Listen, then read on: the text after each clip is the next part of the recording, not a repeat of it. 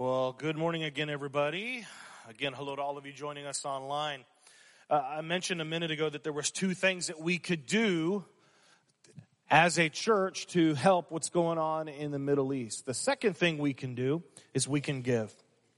And so you might ask, well, Pastor Wayne, what is our Southern Baptist Convention doing to help give to the conflict that's going on? Well, Send Relief is one of our Southern Baptist ministries that's a partnership between the International Mission Board and the North American Mission Board. And its goal is to bring the love of Christ to those who are in need around the world. And so Send Relief is currently working with local partners on the ground in Israel through and throughout the region to bring emergency needs to those who have them, and they've currently helped over a couple thousand people uh, that are reeling from the effects of the war. So if you feel led this morning, if you'd like to give financially to help those in need, you can give through our Southern Baptist work, Send Relief. And uh, if you would like to do that, all you have to do is put on your offering envelope in front of you, your cash or check, just write on the envelope, Send Relief and we will make sure that it gets to where it needs to get to. If you want to give online, you can do that as well. Just make sure you write in the memo area, send relief. All of those dollars will leave the office this week and head to the International Mission Board to help the compassion ministries of our Southern Baptist Convention. All right? So congregation, thank you for having the heartbeat of Christ today. That is our mission is to love people who are far from God. Amen. Amen. All right. So I'm going to just kind of transition here in my notes. Did you guys enjoy that uh, prayer time? That was meaningful, wasn't it? It's always good to lift up uh, people in need to, to the Lord. The church is a house of prayer, everybody. That's what God calls us to be. So, a couple things b- b- before we get going into the message today. Um, by the way, this seems really dark in here. Can we make sure it's the right lights, Brian? It just seems real dark in here to me right now. All right, so next week is the Lord's Supper and uh, and baptism. So we're going to celebrate that next week. So if you've been wanting to experience the Lord's Supper together, let's do that next Sunday when you come in, and we're going to have a great time. If you want to get baptized, next week's the week to do that. So just simply mark that on your connection card this week today, and we will contact you this week and give you some instructions. We'll heat the baptistry up so it won't be cold. All right. All right. Well, next week we'll also be starting a brand new sermon series called Devoted to Jesus. What a great thing that is. There's some connection or some rave cards in the lobby for you. Pick one up and uh, give it to a friend who you've been uh, thinking about inviting to church. Also, last uh, this is October. We've been talking about the last couple of weeks, and next week we're going to kind of start winding down. But uh, we're doing Operation Christmas Child. You've seen some of those shoe boxes in the in the lobby out there. If you haven't done so, please consider filling a box up with all the stuff and uh, help a child who is in a foreign country who is less fortunate. Be a blessing to somebody who otherwise would not have anything. All right. There's information on what to do and how to fill up the boxes in the lobby out there. Are y'all with me now? All right. So if you got your Bible, let's get to it. Let's turn to the book of John chapter 5. John is in the New Testament. And t- today we're going to be concluding our sermon series on the miracles of Jesus. We've been looking at various miracles that Jesus did during his ministry. And I want you to know, congregation, I've appreciated the, the, the compliments that so many of you have, have given me regarding this, uh, this sermon series. Hopefully you have found this to be a blessing in your own life and in your own spiritual growth. So here's what I want to do this morning as we get going. I want to project into your life a little bit and let me see how much I, I know you all, all right? So we are a people that love quick fixes in life. Now think about this. If you could choose between taking a magic pill to become physically fit, and I'm talking fit, like, you know, one of those gym rats that have like 6% body fat, super lean, right? or if you would choose the magic pill or have to go to the gym five times a week and, and eat, you know, nothing with carbs and nothing with sugar, what, what, what would you choose? Would you choose the magic pill? I think most of us probably would. In fact, most people in our culture would. Now, some of you actually like to work out, so I'm not talking to you. Okay? But but a lot of people want the magic pill because we are a culture that is consumed by quick fixes. If you don't believe me, all you have to do is watch TV in the evening and you'll see all the commercials for all the pills. Okay. Now, we want a quick fix for just about every mess in our life. We want a quick fix physically, we want it medically, we want it spiritually, we want it financially. That's why so many people play the lottery. That's why so many people are at the casinos. We're always looking for a quick fix. And it doesn't even, even have to be a miraculous fix from God. We'll take any kind of a quick fix. Now, truthfully, this is human nature. It's been this way ever since Adam and Eve, right? It's been this way long before any of us ever showed up. And so today, we're going to look at the poolside miracle. All right? And in John chapter 5 is where we find this story. So let me give you a little bit of the backstory here. So the pool of Bethesda is in Jerusalem. It's directly to the north of the Temple Mount. It was known as the upper pool in biblical days, and it was the water source for the temple. And there was an urban legend that went on in the day that, that the pool had some sort of magic power in the water. And the legend was that when an angel of the Lord would come down to earth and flap its wings, that somehow it would stir the water and then there would be this ripple effect that would happen. And so the Jews believed that when this ripple thing happened, that whoever was the first person into the pool might receive a physical healing. And so people would come from all over the region just to come to Jerusalem to get into the pool of Bethesda first in hopes of getting healed. There'd be hundreds of people just hanging around this place. And so, what I want to show you is this is a picture of the pool of Bethesda as it stands right now and today. No picture. Oh, okay. Hey, all right. There was supposed to be a picture of it right there. Okay, so the pool of Bethesda, a lot of ruins, ruins, ruins, ruins, ruins. It's very large uh, probably about 70 yards in width, about 40 yards wide this way, length and width. Okay. And at some places it's about 42 feet deep. Okay. So if you see some like little swimming pool on a, on a, on a Easter show or something like that about Jesus whatever, yeah, yeah, that's not it. Big place. If you've been there, you know exactly what I'm talking about. It's really big. And see, back in Bible times, there would be this water in this place. And it was covered with colonnades that would block out the sun. So that's the scenario. And let's pick up the story now in John chapter 5, verse 1. Sometime later, Jesus went up to Jerusalem for the, one of the Jewish festivals. Now there is in Jerusalem near the sheep gate a pool, which is an Aramaic called Bethesda, and it's surrounded by five covered colonnades, verse three. So here a great number of disabled people used to lie. Now let me stop right there. Remember, they're not sunbathing. Okay. They're staring at the water, waiting for a ripple effect. Okay. They're just laser locked in. And so the disabled people were there. Who's there? The blind, the lame, and the paralyzed. Now, the Greek word here for the word disabled is astheneo. And this term is a very broad term. It does mean feeble, it means impotent, but in its broad sense, it, yeah, it refers to people who are physically disabled. That makes total sense to us. But it also refers to folks who are mentally disabled or who are struggling spiritually as well. So just envision this big pool and people laying around it. There's all kinds of people who have come from all over the region and there's people there that have physical issues, but there's also people there who look normal on the outside, but have something going on on the inside. Candidly, church, people who look like us. And they're just all sitting around waiting for the water to magically ripple. So Jesus comes walking into the pool area and he knows what all these people have going on. And he knows that they're all searching for a healing. And then in verse 5, he sees a man. One who was there had been an invalid for 38 years. Now, we don't really know much about this man other than He's been this way for 38 years. Now in verse 6, when Jesus saw him lying there and learned that he had been in this condition for a long time, he asked him, Do you want to get well? Now I don't know if you've ever read this verse before, but it's like, yeah, Captain Obvious. Of course he wants to get healed.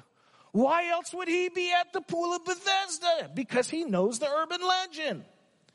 So then you just have to step back and pause and say, okay, well, Jesus obviously knew all this. So was he getting at something else? Was there some other motive that Jesus had going on here? And the answer is yes. Jesus is far more interested in giving this man a spiritual healing than he was a physical healing. And when you look at the story, the man only wants Jesus to be the person who helps him get into the water. He wants to get into the water first so he can receive the healing power of the pool. So spiritually, this man's missing it. He doesn't even recognize who this fella is that just walked in. His only concern is, how do I get in the pool first? And the other issue that we see in his comments is that he has a belief that what's going to happen is limited to his experience. Because remember, the urban legend is somebody once said that they got healed when they got into the pool. So, since somebody said that, let's just continue to do it. It must be true. Kind of like some of our gossip rumors are today, right? All right. And so he doesn't see Jesus for who he truly is. And folks, we believe today that Jesus is present with us, do we not? We do. We believe that he's asking us the exact same question today that he asked the man at the pool of Bethesda. And you see it right there in this verse. Do you want to get well? Now, I already, I already know the church answer. The church answer is, well, of course I want to get well, Pastor Wayne. But I ask you today, congregation, and those of you watching us online, do you really want to get well? Are you sure? Have you come to that place in your life where spiritually you recognize that you're loved by God, He has a wonderful purpose and a plan for your life, but yet have you become so comfortable with where you're at in life? I mean, you're saved, you're going to heaven when it's all over, but deep down on the inside, spiritually, you recognize that there's more. Some of you might sit here today, you're watching us online, and you might be making decisions that are destructive in your life. You're finding yourself in a destructive cycle where it's goodwill and good intentions, and, and you make some good decisions for a while, and then all of a sudden you have that crash and burn. And then you just suck it up, you tie yourself by your bootstrap, and you, and you get up and you try again, and a couple of good weeks go by, and then you fall again. And then the cycle just repeats itself over and over and over and over because of bad decisions that you're making along the way. And so Jesus walks into your very life this morning and he looks you in the eye and he says to you, and he's saying to you right now, do you want to get well? And as your pastor and as your friend, I genuinely care for you all. And so I ask you, do you really want that? Or is it, I do, Pastor Wayne, but it's just too hard to change. I mean, I don't want to make that kind of effort. So I'll just accept with whatever it is and live with all the dysfunction in my life and just keep on going on. And consequently, congregation, if that's you, you're just electing to stay next to the pool. Over the years of ministry, I've, I've talked with a lot of people about certain addictions that they have. And almost always they talk about how they've tried and tried and tried everything that they possibly know to overcome them. They've tried recovery groups, the doctor, in house programs, counseling. I'm just everything that they know, all the stuff. And time and time again, here's what they say I try and try, Pastor Wayne, but I just can't do it. It's just too hard. And then they just get to the point and then they say, I guess it's just the way God made me. And so I'll ask them with compassion, I'll say, Well, do you want to get well, my friend? Well, you know, Pastor Wayne, I do, but I try and try and I just can't. It's just how it is. So, in your life, congregation, when you look at, for example, your marriage, and it's subpar and you know it's subpar, and somebody talks about a great marriage, you go to a conference or you hear your friends talking about how they have a great relationship with their spouse or whatever it is, and, and how much they enjoy being around their spouse, and you're kind of like, I have no idea what that seems like. I have no idea what they're talking about. That is not my life. And because you've just grown and grown and grown to accept your current situation. But Jesus says to you today, do you want to get well? Do you really want that? Friends, there are some things in the Bible that I don't like. There is. Uh, sometimes I don't like love your neighbor as yourself. I mean, have you met my next door neighbor? Okay. Really? I don't like love your enemies and pray for them. But God is right in His word, and I trust His word. Do you trust His word? Do you trust it? Do you really? Now, let me remind you of what his word says back in Exodus chapter 15. This is in your outline, verse 26. It says, For I am the Lord who heals you. His word right here tells us that He and He alone is the one who does the healing in this world. Physically, emotionally, mentally, spiritually. And if His word says it, congregation, I believe it. Now, I don't understand it all the time, but I believe it to be true. In fact, healer is one of the names of the Lord. In Hebrew, and it's, it's called Jehovah Rapha, and it's in your outline there. And this literally means that the Lord is our healer.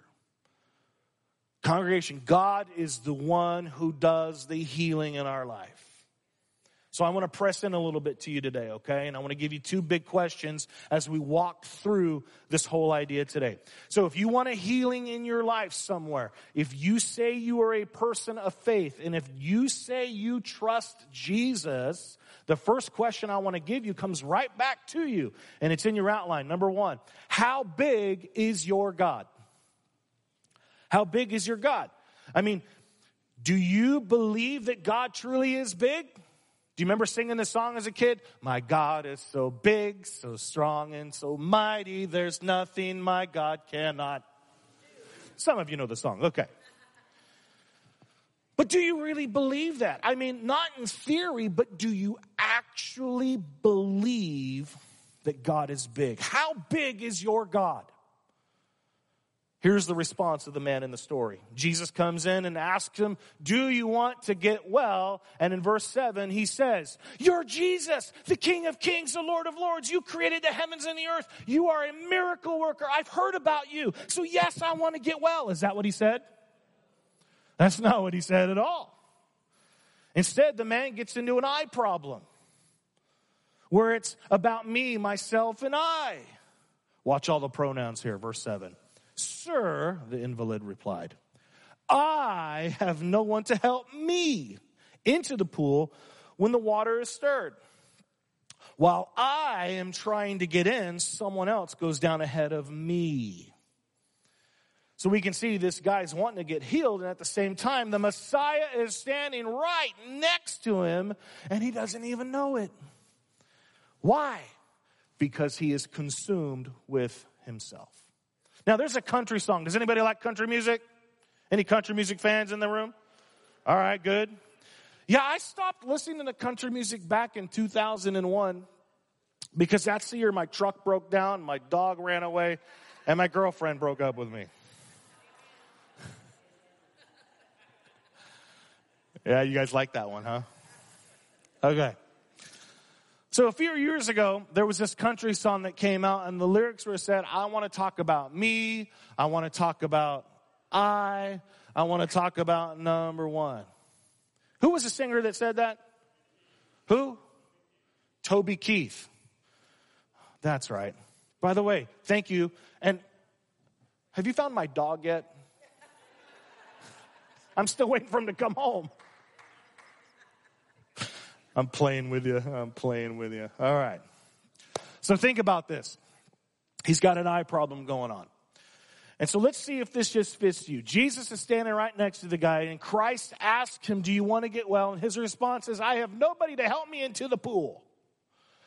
So in essence, it's, yeah, it's my illness, it's my problem, it's my this, it's my that, and you don't understand all the things I've gone through with the way I was raised, and my grandfather, and my mom, and my dad, and my brother, and my sister, and all the stuff.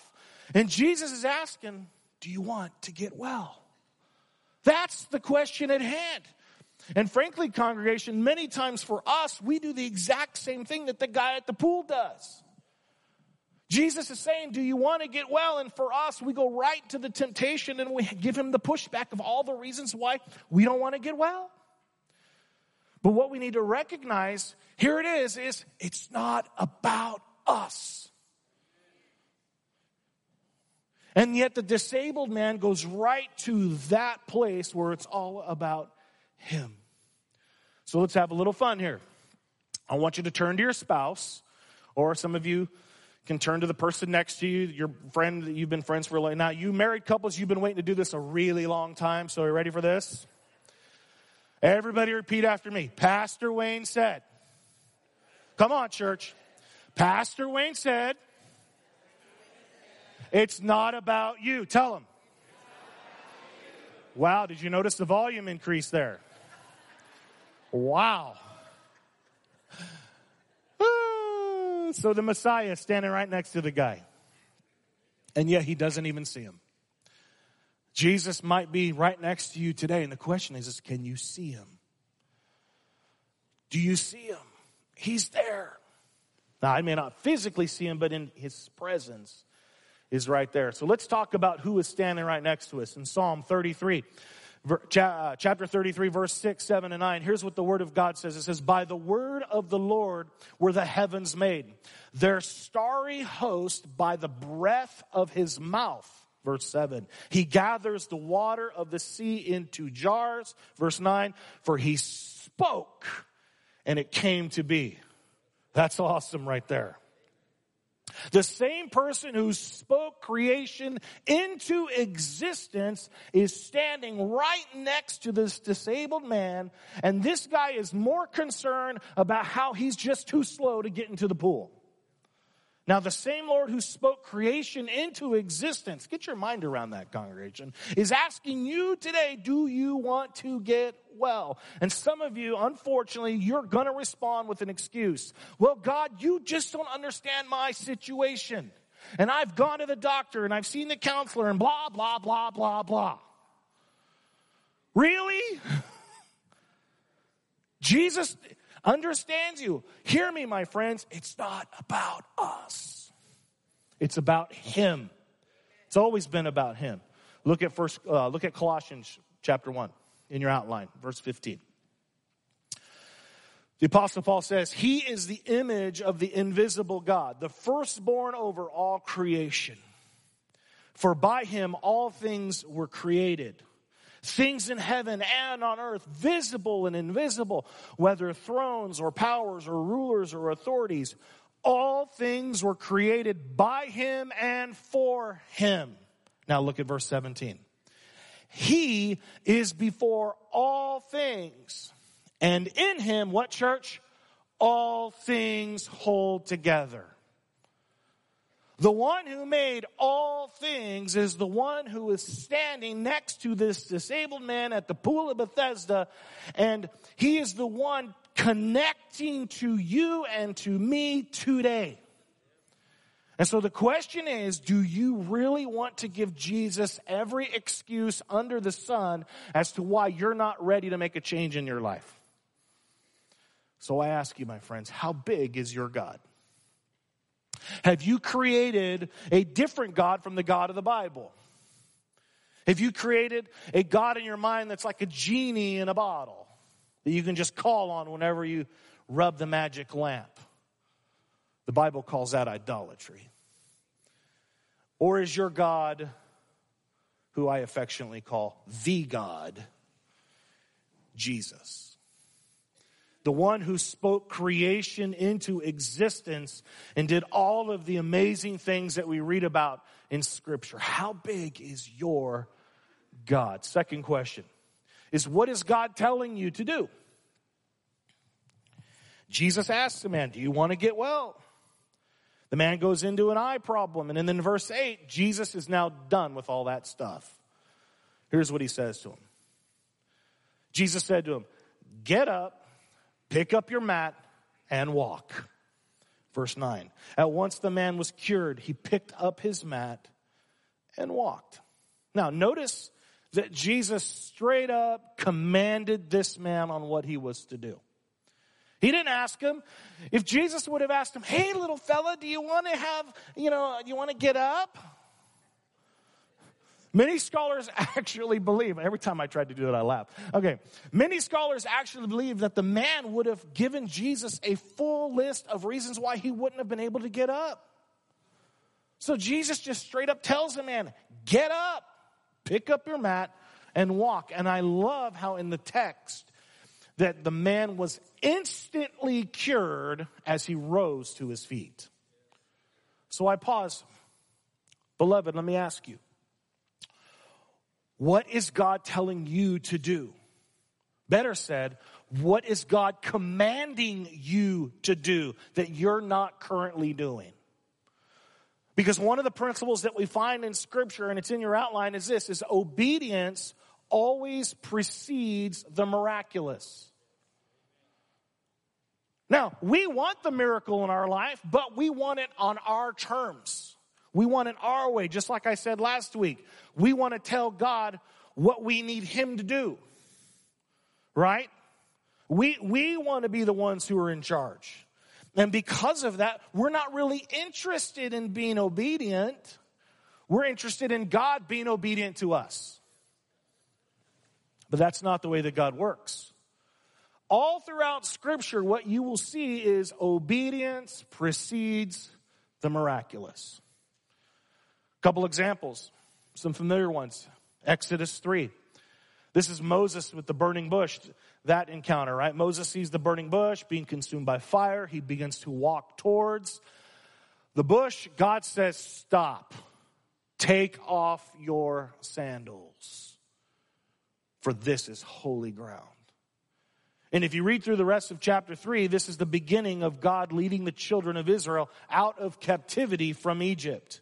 Now, what did Moses actually do? He stopped he took off his shoes, and because of his obedience to the Lord, God began to do his work. How about Noah? In Genesis 6 14, this is the story of Noah's Ark. Pretty cool story if you've never read it. But imagine this God comes to you, you're Noah, and he says to you in verse 14, Hey, I want you to make yourself an ark. And the reason is because the world is going to flood. Now, keep this in mind, everybody. Let's, put, let's get into the situation there. This is the antediluvian age. This is the time period in history between the fall of Adam and Eve in the garden until Noah's flood, where basically it was about 1650 years long according to biblical genealogy. And during this time period, you got to understand, precipitation from the sky had never happened. No rain, no snow, no nothing from the sky. Well, where'd water come from? Water came from the springs in the ground. And so God tells Noah, build an ark.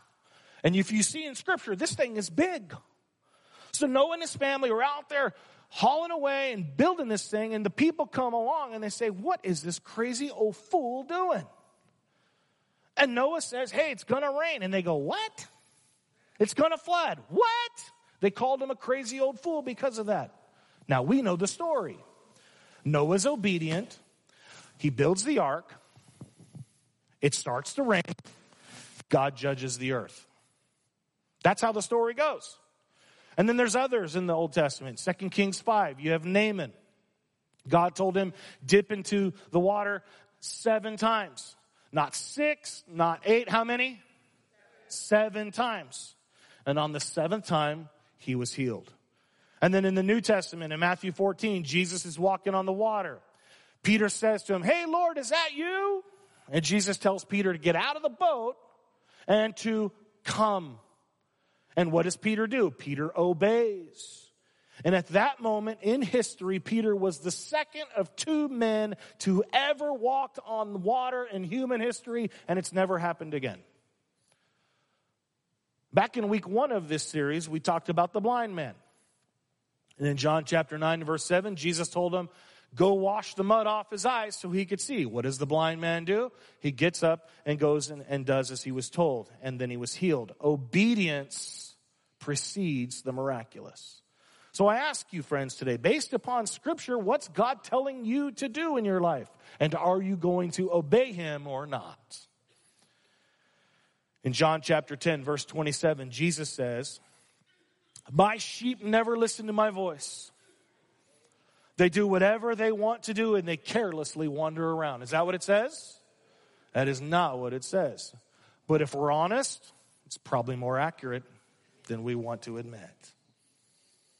The text does say, John 10 27, My sheep listen to my voice. I know them. And what do they do? They follow me. So let's get into the application part of what Jesus is asking us to do, and I'll give you a scenario and we'll walk through it. Oftentimes, many folks have struggles in the area of forgiveness. And so this is going to connect with several of you today, and my prayer is that you find healing, okay? When you have a person who's made poor choices in life and, and in their past, and, and it's caused all kinds of problems and confusion, and they just end up at a place in life where they're just a real mess. And then they come to church or they watch us online or, or whatever, and then they hear that as a believer, your past, present, and future sins are forgiven in Christ. Hallelujah? All right. Amen. Some of you believe that.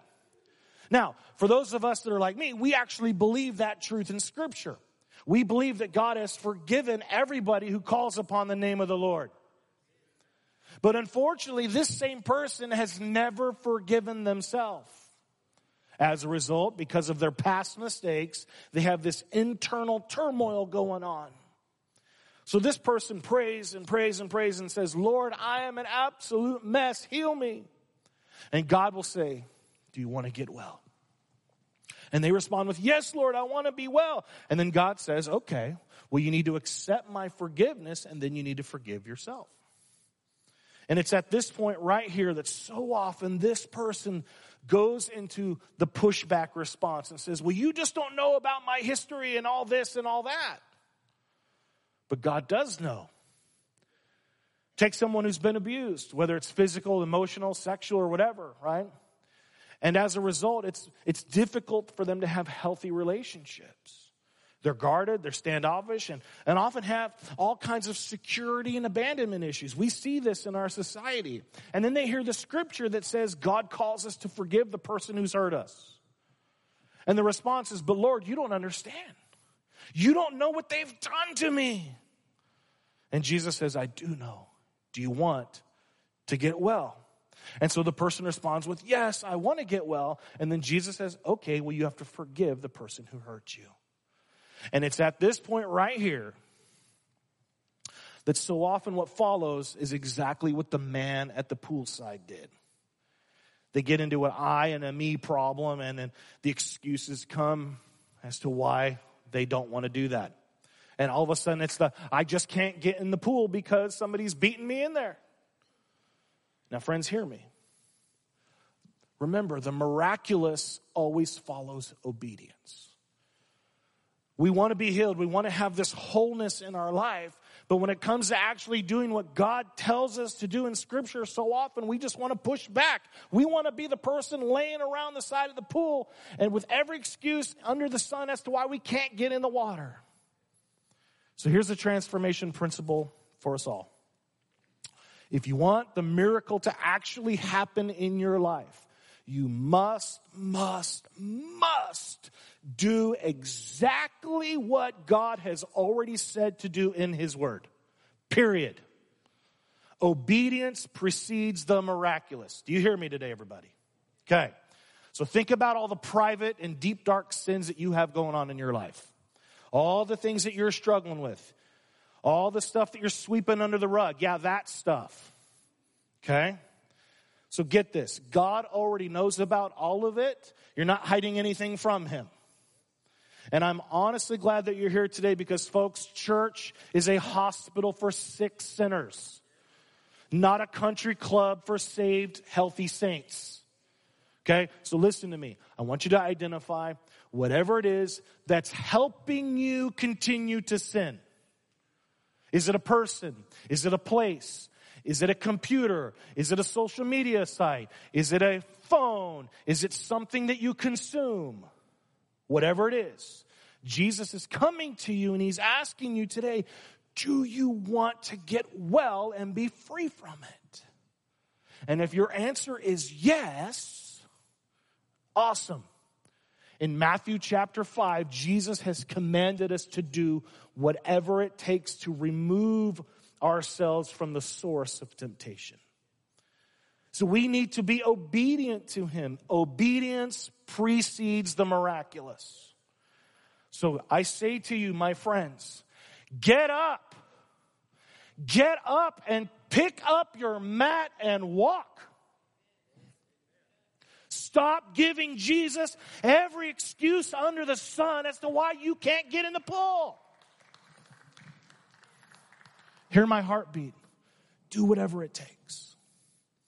And for some of you, it may require taking drastic measures in order to get spiritually healthy. What's God calling you to do, my friends? What do you need to clean up in your life? Jesus says to you today, Do you want to be well? And unfortunately, some of us don't want to get well. We're too connected to our sinful habits. We're missing the freedom that Christ wants to give us and what he wants us to experience. It's right before you today. We just have to make the decision to be obedient, to get up, pick up our mat, and walk. Now, it's pretty simple when it comes to following Jesus. I'm pretty simple when it comes to following Jesus. I believe the Bible. And I believe that no matter what's in your past, no matter what problem you have or what addiction you're struggling with today, Jesus wants to make you well. Physically, emotionally, spiritually, whatever. And the question for you then is, as I close, is this, are you ready for that? Because if you say yes, I promise you this, God will absolutely give you a command that he wants you to do. And if you're obedient, that is the beginning to the pathway of the miraculous. But if you choose not to, you're the guy on the pool deck, just waiting for the water to stir, and you can't get in, and nothing in your life is going to change. Follow Jesus, my friends. Hear me. Follow Jesus and be obedient to him. Second Corinthians chapter 5 is one of my favorite verses in the whole New Testament. It's in your outline. It says this. Therefore, if anyone is in Christ, he is a new creation, not rebuilt, not remade, not tuned up, not waxed and polished. He is a brand new creation in Christ. The old has gone, the new has come. Amen? I'm going to invite you to stand and pray with me this morning as we close.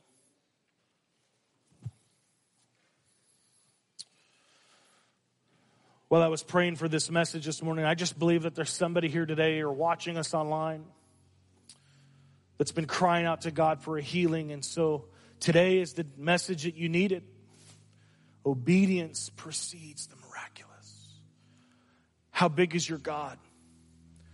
What is He calling you to do? Are you willing to be obedient to what He's calling?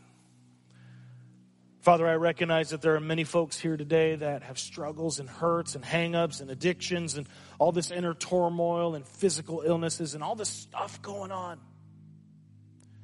But God, I believe that you can heal us.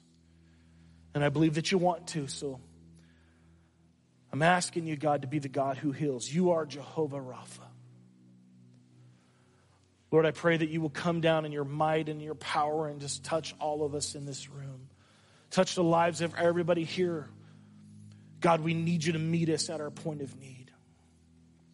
So, Lord, I pray that we will make the choice to be obedient to you today, that we will do what you've called us to do and experience your presence like we never have before. Jesus, you truly are amazing. And maybe you're here today and you've never given your life to Christ and, and you've never decided to be a follower of Jesus. And so I just want to invite you to do that today. It really is as simple as ABC. A stands for admitting that you are a sinner, that you're far from God, and that you need Him. And because of your sin, you're separated from Him. B is believe that Jesus is the Christ, the Messiah who came to this earth to die on a cross for your sins. And he rose again. And C is just simply confess him and call upon his name. And if that's what you want to do, I'd invite you just pray this with me right now. Just say, Lord Jesus, I admit that I'm a sinner. I believe that you came and that you died and you rose again for my sins.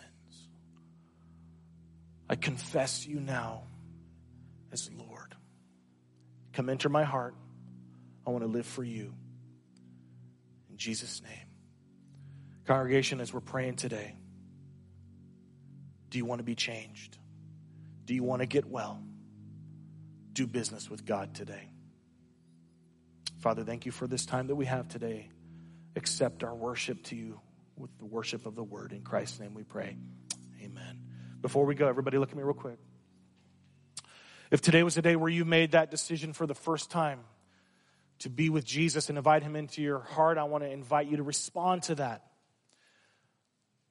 I want you to take your connection card that you have in your pew in front of you and just fill it out. Make sure the contact information there. Check that box that says, I want to know more about accepting Christ as Lord and Savior. And on your way out, stop by the connection kiosk. We want to give you a special new believers bag that has some resources in there to get you working and, and knowing about what it means to follow Jesus. And then we want to contact you this week and get you started. Or you might want to talk with somebody right now before you leave. Our encouragers are over here uh, to my left, your right. Come say hi. Let us pray with you and, and cheer you on and give you a big high five. Following Jesus, I say this a lot, is the best decision of your life, church. Amen? Amen. Maybe you're here and you just want some prayer, you want some encouragement in your faith, you've been struggling, you got some things that are deep down inside and you need some help. Allow us to pray with you. Would you please? You can put your prayer request on the back of your card as well. Help us help you. You're not meant to go through this faith journey alone. God loves you and He's got a wonderful church family here who wants to encourage you in faith. Amen? That being said, everybody, don't forget to, uh, to uh, pay attention to the bulletin, sign up for the block party. Let's go have a great week. God bless you. One thing left to do. Let's go out into the world and let's be the church of Jesus. God bless you. Have a great week.